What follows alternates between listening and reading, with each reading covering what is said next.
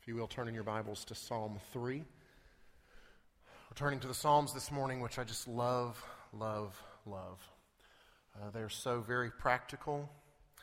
Uh, in a very real sense, the Psalms are theology applied. Uh, the Psalms take, help us take what we know to be true or we think to be true in our minds, and when real life intersects with what we believe, we get the Psalms. And so we're taking a look at Psalm 3 this morning.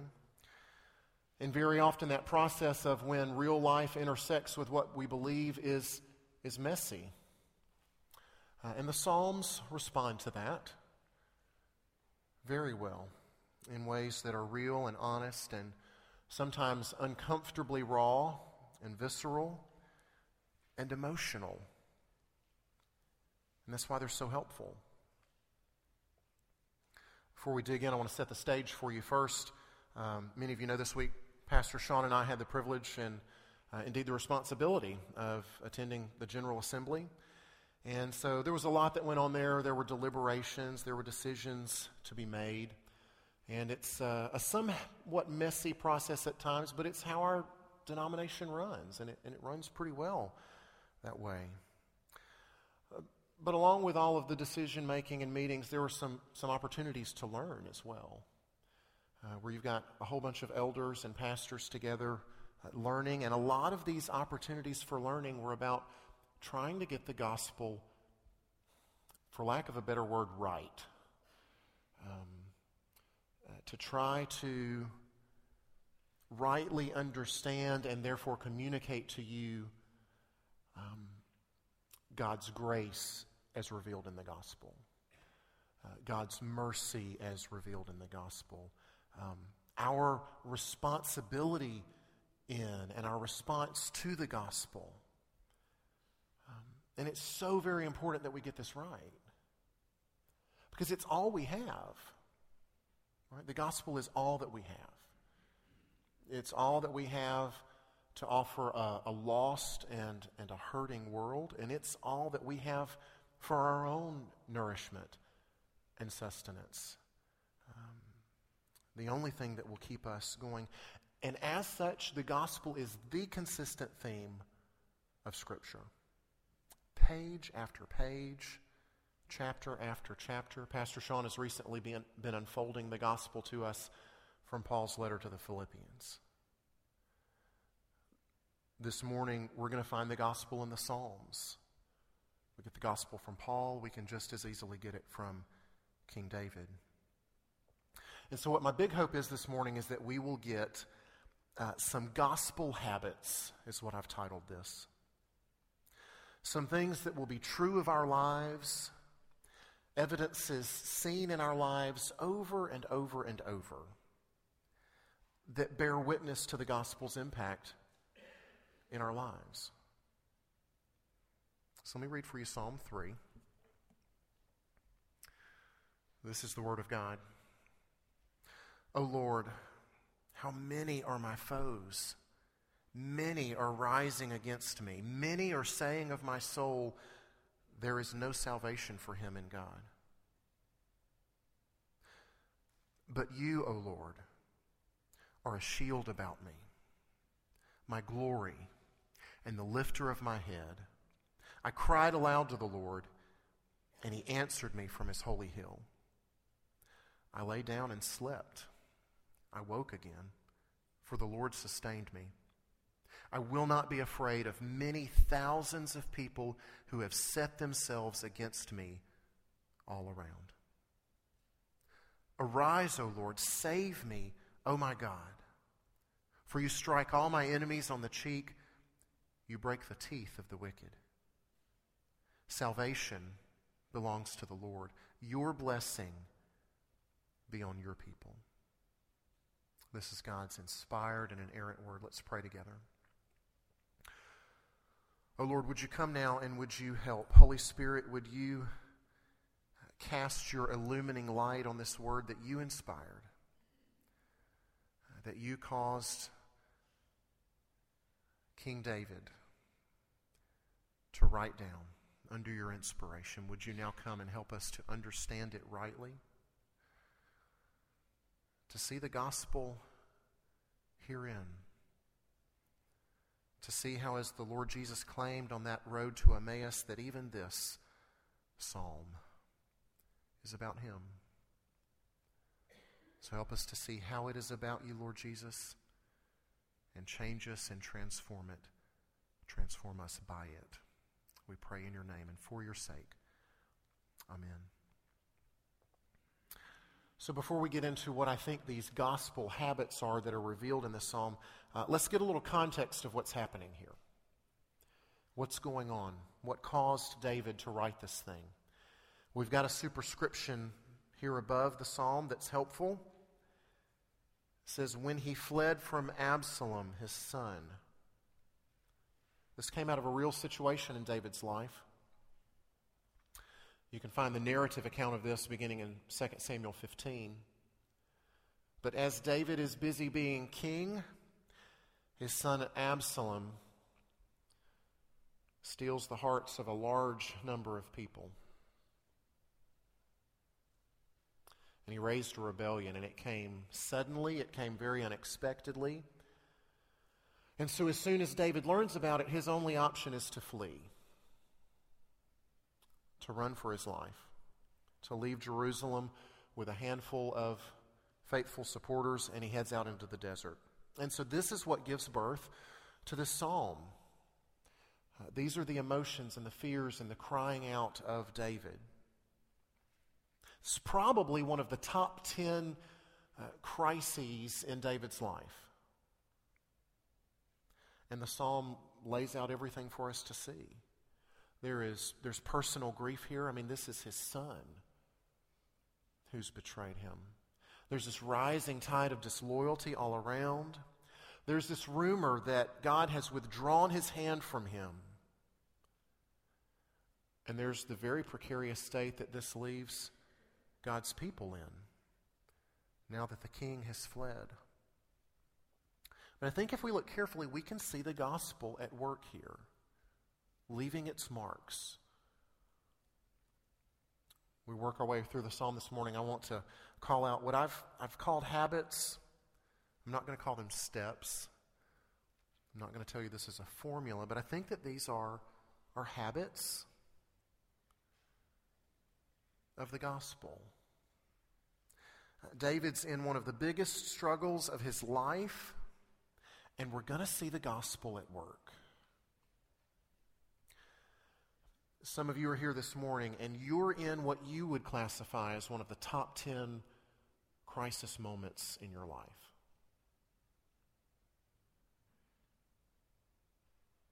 You may have come in this morning thinking, I have no idea how I'm even going to get through this. I want you to see the gospel at work through one of David's biggest struggles of his life. But many of you are not in one of the top 10 crisis moments of your life right now. For many of you, it's just the ordinary, everyday grind of life. And it's million little crises that come throughout the day. But either way, whether this is one of the big top 10 for you or whether this is just the ordinary grind, I hope that you'll give attention to these habits because honestly, it's more in the ordinary, everyday grind that these habits are going to be formed and forged so that when the big stuff happens, these will be there for you. And they'll be able to bear the fruit of the gospel in your life. Uh, the first habit that I see here is honesty. Uh, evidence of the gospel being at work in your life and in mine is an increasing level of honesty. And David's being honest here. Look at verses 1 and 2. Oh Lord, how many are my foes? Many are rising against me. Many, many, many. They're saying of my soul, there's no salvation for him. David's being honest. He's saying, Ack! This is a mess. I'm in trouble.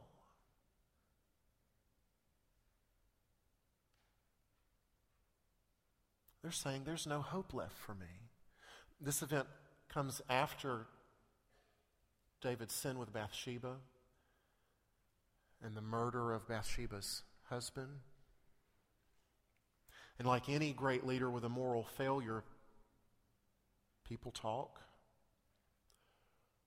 Rumors spread quickly, perhaps adding fuel to the fire of Absalom's revolt.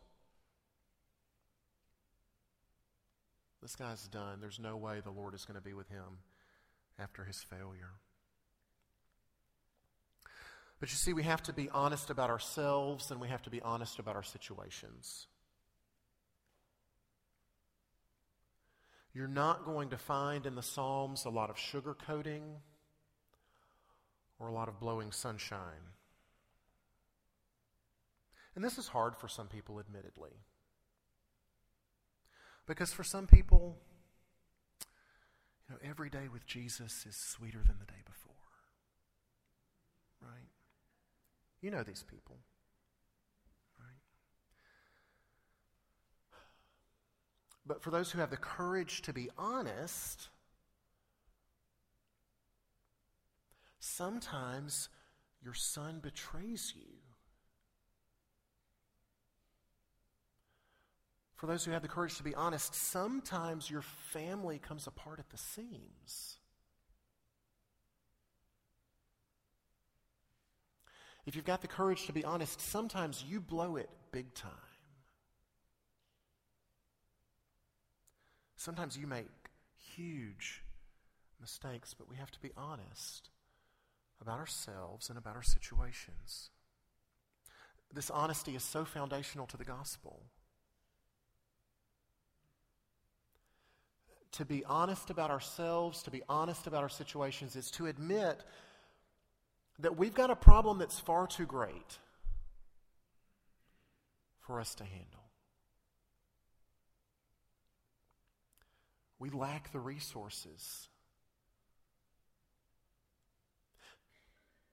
See, our number one problem, I don't care what your top 10 problems are, our number one problem is that we stand guilty before a holy and a righteous God, and, and we can't undo it, we can't fix it. We can't work our way out of it. We have to be honest about ourselves and about our situations. And David's being honest here. He's got a big problem. But right after that honesty, we also see in David's life the second habit. He's remembering. He's being honest. He's being gut level honest. No holds barred. But we're also not going to find him wallowing in what he's being honest about. We'll see that in verse 3. He's been honest. Here's the situation it's terrible, it stinks. But,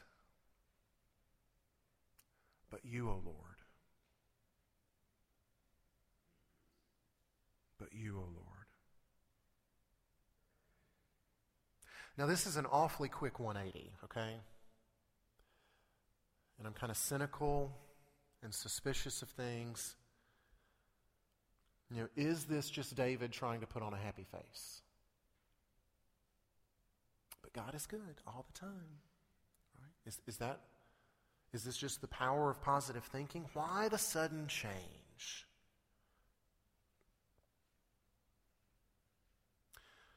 Well, David took his eyes off of his problems, right? This honest mess that he's in. He took his eyes off of that and turn them back to his God.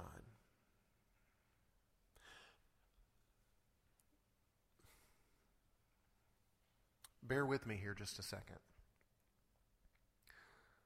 Because this is what he's doing. He's taking his eyes off of his problems and putting them back on his God.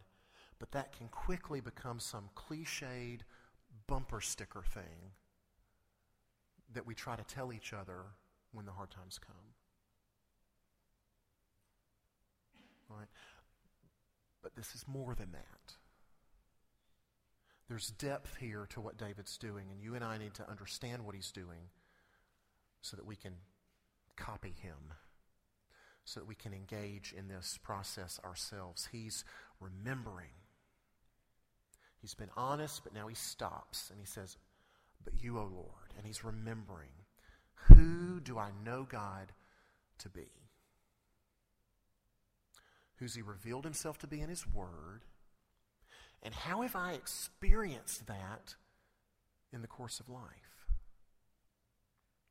And so this is a, a conscious decision on David's part. It's an exercise he's engaging in. This is a terrible situation, but I'm going to remember who my God is. I'm going to recount to myself. He's, he's preaching to himself. He's saying, Self, this is what you know to be true. This is what you've got to hang on to in a situation like this. And what does he come up with in verse 3? But you, O Lord, you're a shield. You're my glory. You're the lifter of my head.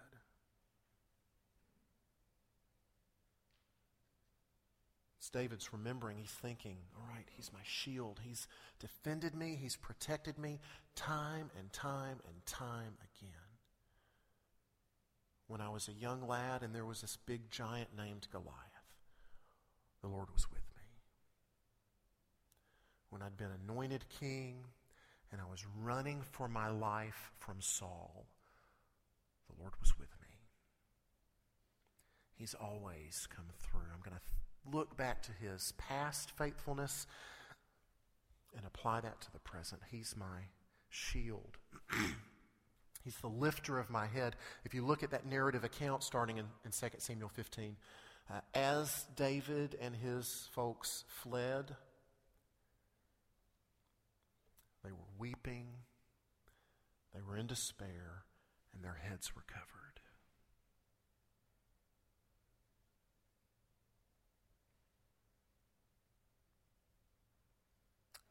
But no, David says, you're the lifter of my head. You're lifting me out of shame and out of despair, out of mourning and out of grief. And you replace that despair with hope.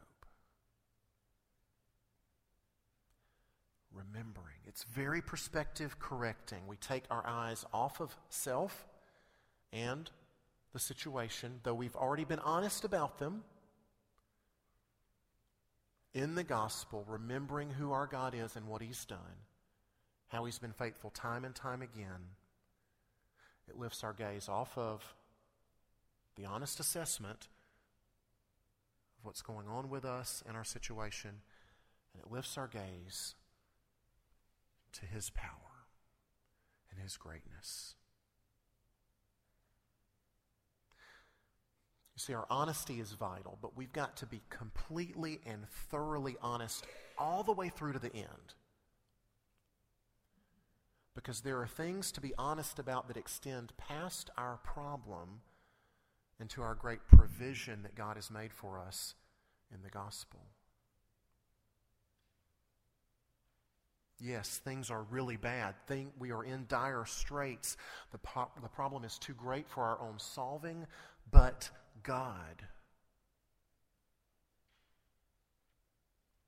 But God, while we were still sinners, Christ died. At just the right time, while we were still weak and powerless,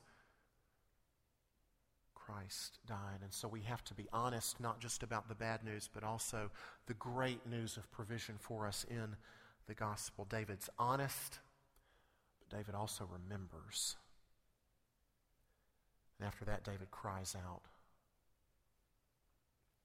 Verse 4 I cried aloud to the Lord, and he answered. He's got this horrible situation. He stops himself. He says, Remember. And now what does he do? He doesn't take matters into his own hands. He doesn't gather around him all of his advisors and hatch some plan or strategy.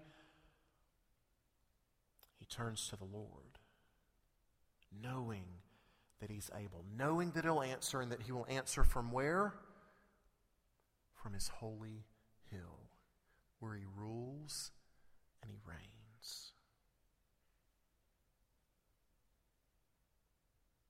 David cries out. He knows his God is listening. He knows his God will answer. He knows his God has the power and the authority to do something about this. David cries out for help. You and I, be it a top 10 crisis or the everyday ordinary grind, need to cry out for help. That's the fourth gospel, or the third gospel habit. The fourth is surrendering. Admitting our inability and relying on His sustaining ability. David gets honest. He stops and he remembers, he cries out, and then what? Verse 5 he goes to sleep. He goes to sleep. I lay down and slept. It's pretty impressive for being on the run like he was, able to stop and rest and let your guard down and sleep. And David slept. And, more importantly, he awoke. Right? And he knows why. I lay down and slept. I woke again, for the Lord sustained me. Why was he able to sleep? Because he came to the place where he was not trusting in his own ability to fix the situation. He was remembering who God is, trusting in his protection. And when you get right down to it, anything else is just untenable. Right? David cannot go without sleep. For a time, perhaps. Eventually, though, right? He cannot go without sleep, but he also can't protect himself while he is asleep.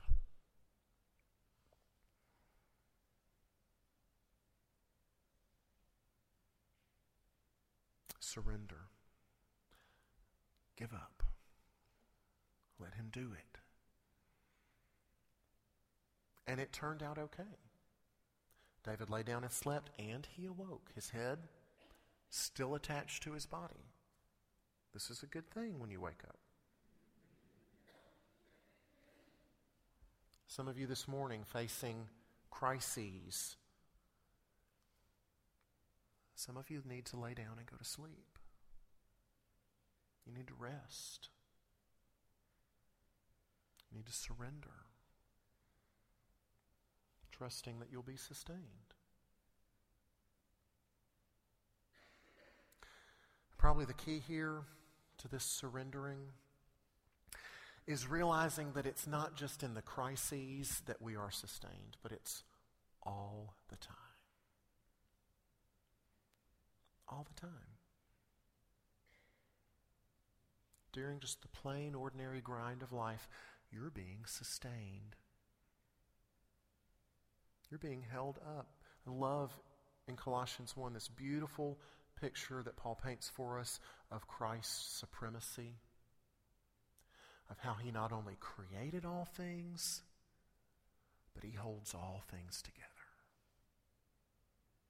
Right, we're sitting in this room, not disintegrating, because Christ is holding molecule to molecule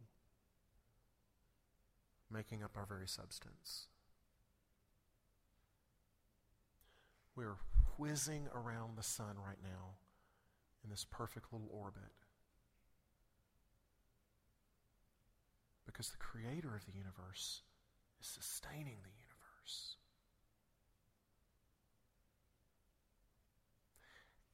And if we would but begin to wrap our minds around that in, in some small way that our tiny little brains are capable of.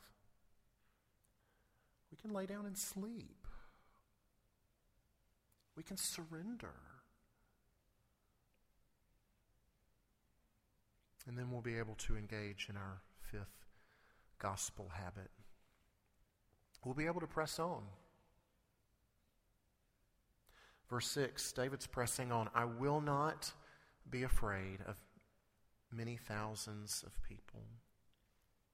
And see, here's where I think the gospel's really at work. These habits are taking hold. The gospel is bearing fruit in David's life because David's making this declaration as things are actually getting worse. Right? It'd be one thing to be able to say, well, I'm going to press on now that it looks like things are turning around. But the way the psalm is laid out, things are getting worse. In, in verses 1 and 2, they're just taunting and, and talking about him, saying, oh, there's no hope for him. But now there are thousands of people who have set themselves against David. There's about to be battle.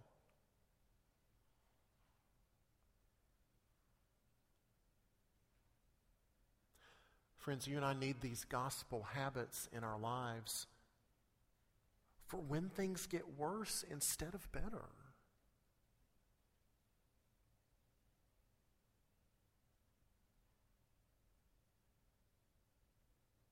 For when you find out that she filed for divorce. For when those scans come back and the treatment's not working and the tumors have spread. For when you lose your job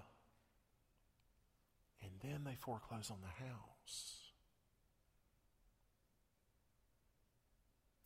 For when Absalom betrays you and then the numbers of his supporters swell. which is what happens for David. But instead of freaking out, there is this peaceful confidence somehow. It's very counterintuitive.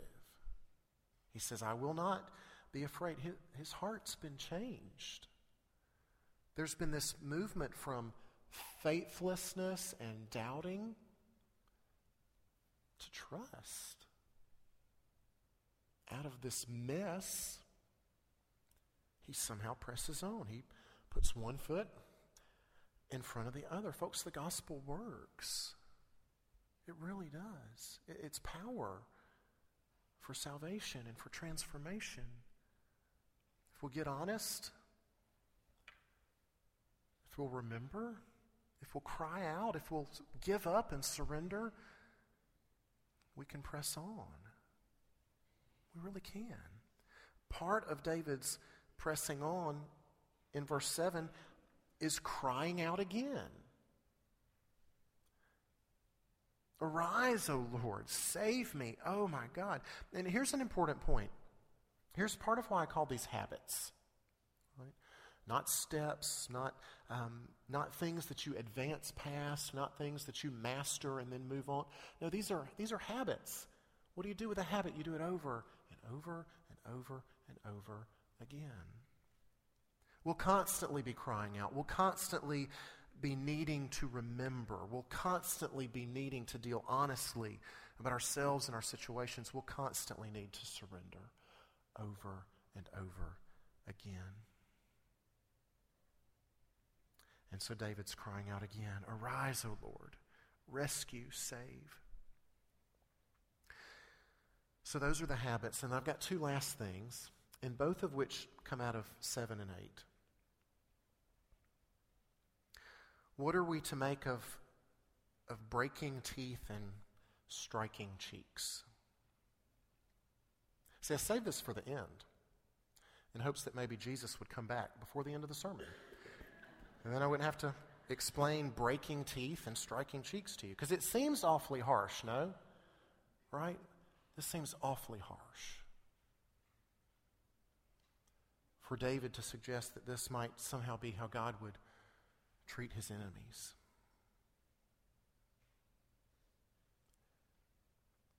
This picture of striking the cheek, that's a, that's a gross insult. And David's been insulted by what his enemies have been saying to him and about him. Uh, and this picture of breaking teeth I think it's likely rendering his enemies unable to, to make those accusations anymore. To taunt and to mock like that. I mean, you can try it at home. I was going to do it for you, but it's too embarrassing. Try taunting someone with your lips covering your teeth. Right? If you have no teeth, your taunts don't come out very taunting. Right? So perhaps that's perhaps that's the picture here. Now there's a reason that this is not ultimately a problem. It would be wrong for us to go out and strike cheeks or, or break teeth. That would be wrong. Okay? Don't do it. But there's a reason that it's not a problem for the Lord God. Because, see, this is not a matter of personal revenge for David. Not solely that. I'm sure he's human. There's got to be some mixture of motives involved. But even from the way that he's explaining this, you can tell that the larger picture is at least in David's mind here. Because ultimately, this is about the glory of God and the people of God. And that's ultimately what the gospel has got to be about. And, and, so that's what I've called here at the end these two themes of the gospel. The gospel is for God's glory. Why do we exist?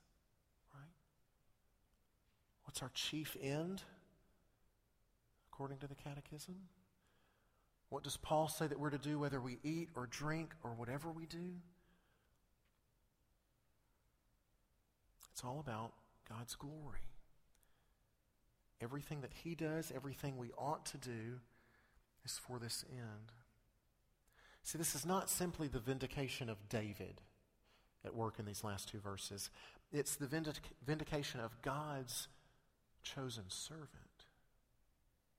of His anointed one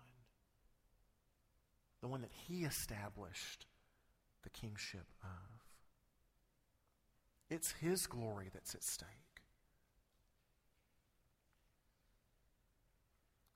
It's his glory that's at stake in our lives when it comes to these gospel habits.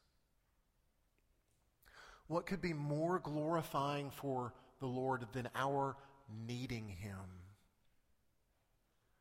than our falling on him, than our casting ourselves on him in desperation, saying, We've got nothing. You have it all. We need you. What could be more glorifying than turning to him instead of turning to our own efforts to fix it?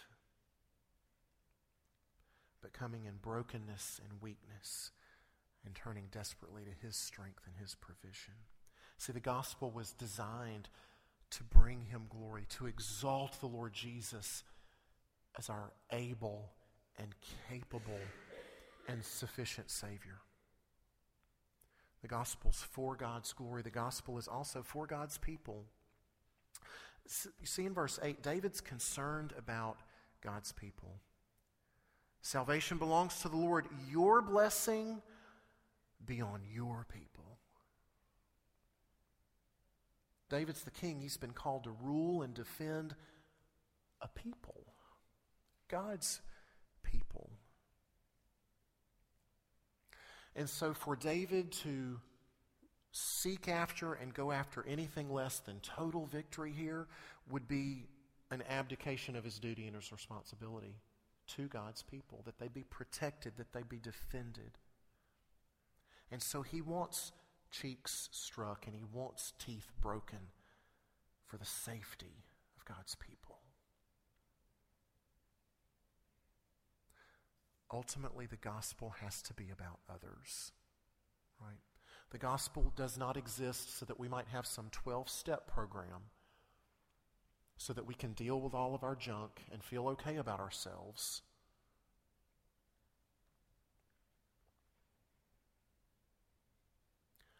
The gospel exists so that we might be a blessing to the nations.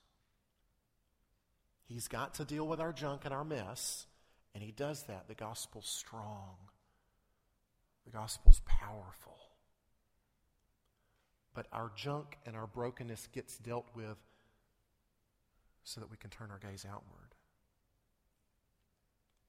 so we can take the gospel to those around us, so that we can minister to them and be ambassadors to them in their brokenness and in their weakness, so that they might come to places where they can begin to be honest with the Lord about who they are and about their situation, so that they might have reason to remember what the Lord's done for them, so that they can cry out again and again and again, Help me, O Lord, that they might be able to surrender and they might be able to press on the Gospels for God's glory and it's for God's people. Let's pray.